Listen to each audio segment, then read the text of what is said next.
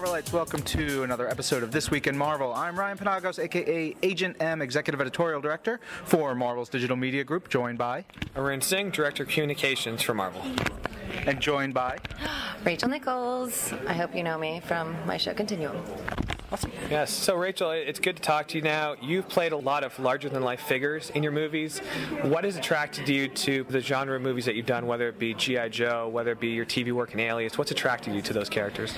You know, there's something really, first of all, very cool and very sexy about playing a superhero or a comic book character, or, you know, playing Scarlett was awesome. First of all, she kicks ass, she gets great clothes, but she's a very iconic G.I. Joe character, which is really exciting when done well because people, you know, love you for it. Like, you know, the Avengers was a huge hit because they did such a good job with everything, and, and Iron Man obviously both of them big hits because they do such a good job. And when they, that attention to detail is paid, the fans who've been fans, whether they're new fans or if they've been fans since they were little kids, they love you for it, and they will dress up as you know. They'll be here at the expos. They'll dress up. Which, there's nothing more flattering than seeing people wearing a costume that you once wore.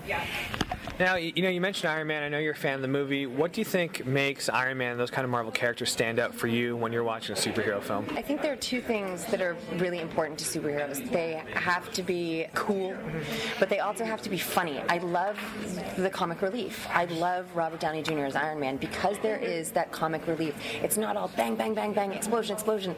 There are little bits and pieces here that sort of you get to calm down and relax and then go back into the action. And I think all superheroes have to have a human element to them that makes people love them. And if they're an underdog, even better.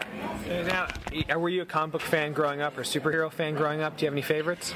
I wasn't necessarily a comic book fan growing up. I mean, I always wanted to, you know, have my own superpowers. You know, go invisible was always the top one. Now, as I've gotten older, I would just like to be able to stop time for when I need a nap, literally freeze the world, and then take a 20-minute break, and then let the world go again. But I just, I think the idea, the, the sort of fantasy and the superhuman element of superheroes is what makes children and adults alike really love them, and that's why I like to go see the movies, and I like to, you know, jump into that. It just makes it really fun when you get to play that game in real life. You mentioned your fans. You've been in some movies that have very strong fan bases. Star Trek, you know, GI Joe, Alias had a very strong fan base. What's it like when you meet your fans here? Do you have any crazy fan stories you can share with us? You know, I haven't actually had any insane fan problems. I mean, people on Twitter can get kind of aggressive, and so I invented this thing called twervs, and anybody who's who's sexually explicit or inappropriate, I block. I have young followers. I did do Sisterhood of the Traveling Pants, so you know I got to be careful. But I haven't had. I do get some weird fan mail. Luckily, it doesn't come straight to me. It goes to my management company, and then they send it. My favorite. I have got two favorites. One was from jail. I get a lot of mail from jail. I would imagine. Perfect penmanship, horrible spelling, and he said that he was in, you know, incarcerated, and he admitted that he had done what he was in there for, but didn't tell me what it was. But told me that it was really hard to make money while in prison, and wondered if I could send him 20 signed headshots, one for himself and 19 that he could sell to other inmates. Which you have to admire the moxie. I did. I did. I didn't write back, and I certainly didn't send him 20 headshots for the cell block. That was my one. And then I, when I was on Alias, I got a letter from. I'm hoping it was a girl, but you never know. As a child, like saying, "You need to get Sydney Bristow and Agent Vaughn back together. Ben Affleck is no good for Sydney Bristow." This, da, da, da, this whole long thing. And then, of course, there's the odd piece of fan mail where they mistake me for the other Rachel Nichols who reports football on the sidelines for ESPN. Yes. Rachel Nichols, E ESPN. So now, something you and Ryan have in common actually is you're both very big on Twitter. You have a really great Twitter profile we follow, and Ryan's got some crazy comments from Twitter fans. He's been told he's the son of God, and uh, Yeah, I, there was a really weird thing with this lady a couple years ago who thought Gerard Butler was God, and that called me the son of God. And then there was this whole thing with Oprah. My wife went looking into this woman's like personality online, and she actually was doing YouTube videos of, oh. of all this stuff. We did a little twerv blocking and all that stuff. Like we cleared that out of the way, and luckily, 95% of people are cool. But yeah, you get some. Victor, did you talk to Victor? No. Oh, Victor actually had a stalker show up in Vancouver. Oh yeah, really, and he's never met her, never had any interaction with her, and she was like sending him, you know, letters. Somehow she'd gotten an email address of his from some old profile, literally being like, "I arrive at this time. I expect you to be picking me up at the airport."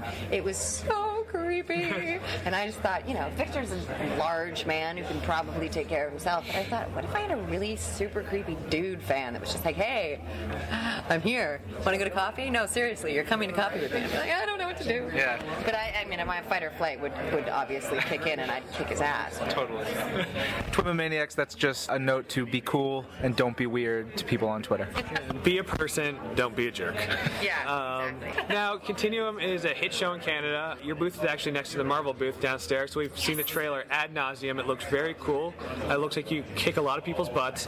For the viewer, the U.S. viewers who may not have had a chance to see the show yet, what can you tell us about the show? hopefully, fingers crossed. We just found out today. I just found out when I walked into this room that we've been picked up for season two officially, and we'll be doing 13 episodes instead of 10, which is great. Awesome. And hopefully, there will be a U.S. deal in place. I'm hoping someone announces it soon because I'm tired of sweating over it. But you know, the really quick tagline that I give to people is, "I'm a cop from the future fighting criminals from the future in 2012 Vancouver," and it's a time travel show. It does have sci-fi elements, but it's also part procedural, and it, there's a drama aspect to it as well. So there really is something for everyone.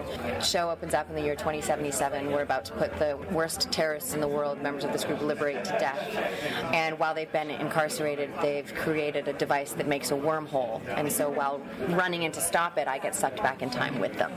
And then so we, I end up on, you know, we sort of fall out of the sky in 2012 Vancouver. And here I am in my super cop suit from the future, pursuing criminals from the future in the present day. So that then I'm—you know, meet Victor's character because I've got to befriend a, you know, current law enforcement officer. And then there's Alec, who's the guy in my head, which is, you know, complicated story about this man who basically runs the world in the future and created the tech that the future runs on. He's a 17 year old kid when um, I land in 2012, but he's using the same frequency that he was using in the future, so I'm able to communicate with him through my device. And, and there's so many aspects of the show that are really cool. First of all, it's not necessarily black and white, good versus evil, right and wrong. There's a lot that goes into it. The baddies are not necessarily all bad, and there's a lot of blurring the lines and a, a lot of moral questions as well. So it really makes people think, which is great. Now, Jeff King is a good friend of ours who, I of course, no idea who that is. Kidding. Kidding. I was, I was like, wait, but he produces your show. Oh no, wrong interview. And he uh, showed us a bit of the Continuum graphic novel at San Diego, and it turned out you're a comic book writer yourself now. Apparently, I can add that to my resume. Yes, I, it was very funny. They came to me and they said, "We're going to do a graphic novel," and I said, "Oh, that's super cool. Simon's going to write the first one." I said, "Oh, that's great. We'd like you to write the second one." And I went, "Huh? um, okay. So, can you send me some idea? You know?" So they sent me. This is the story we want you to tell in this chapter, and then, you know, this here's a template, and here's what you know, what's been done before. And so I looked at it and I went, "Guys, I can't draw." I thought they were going to ask me to draw the images, which thankfully they didn't. So I just kind of went along with it, and I just caught a glimpse of it for the first time, and I, I didn't do so bad. Pretty proud of myself. Kudos. Thank Well, you. we, we never know when you might see you uh, writing a Marvel character, playing a Marvel character, and I Let's think do, let's do both of those for sure. you know what? Now the Marvel fans will know. So Marvel fans, if you're listening, say you want to hear Rachel Nichols in a Marvel production, but we have to actually wrap up now. Yep. Yeah, it seems like Where can fans? I know. Where can fans find you? I'm at Rachel Nichols one on Twitter, and I think giving out my home address would be wrong. So let's Probably. stick with Twitter. Very good. Awesome. Thank you, Rachel. Thank and this is Marvel, your universe.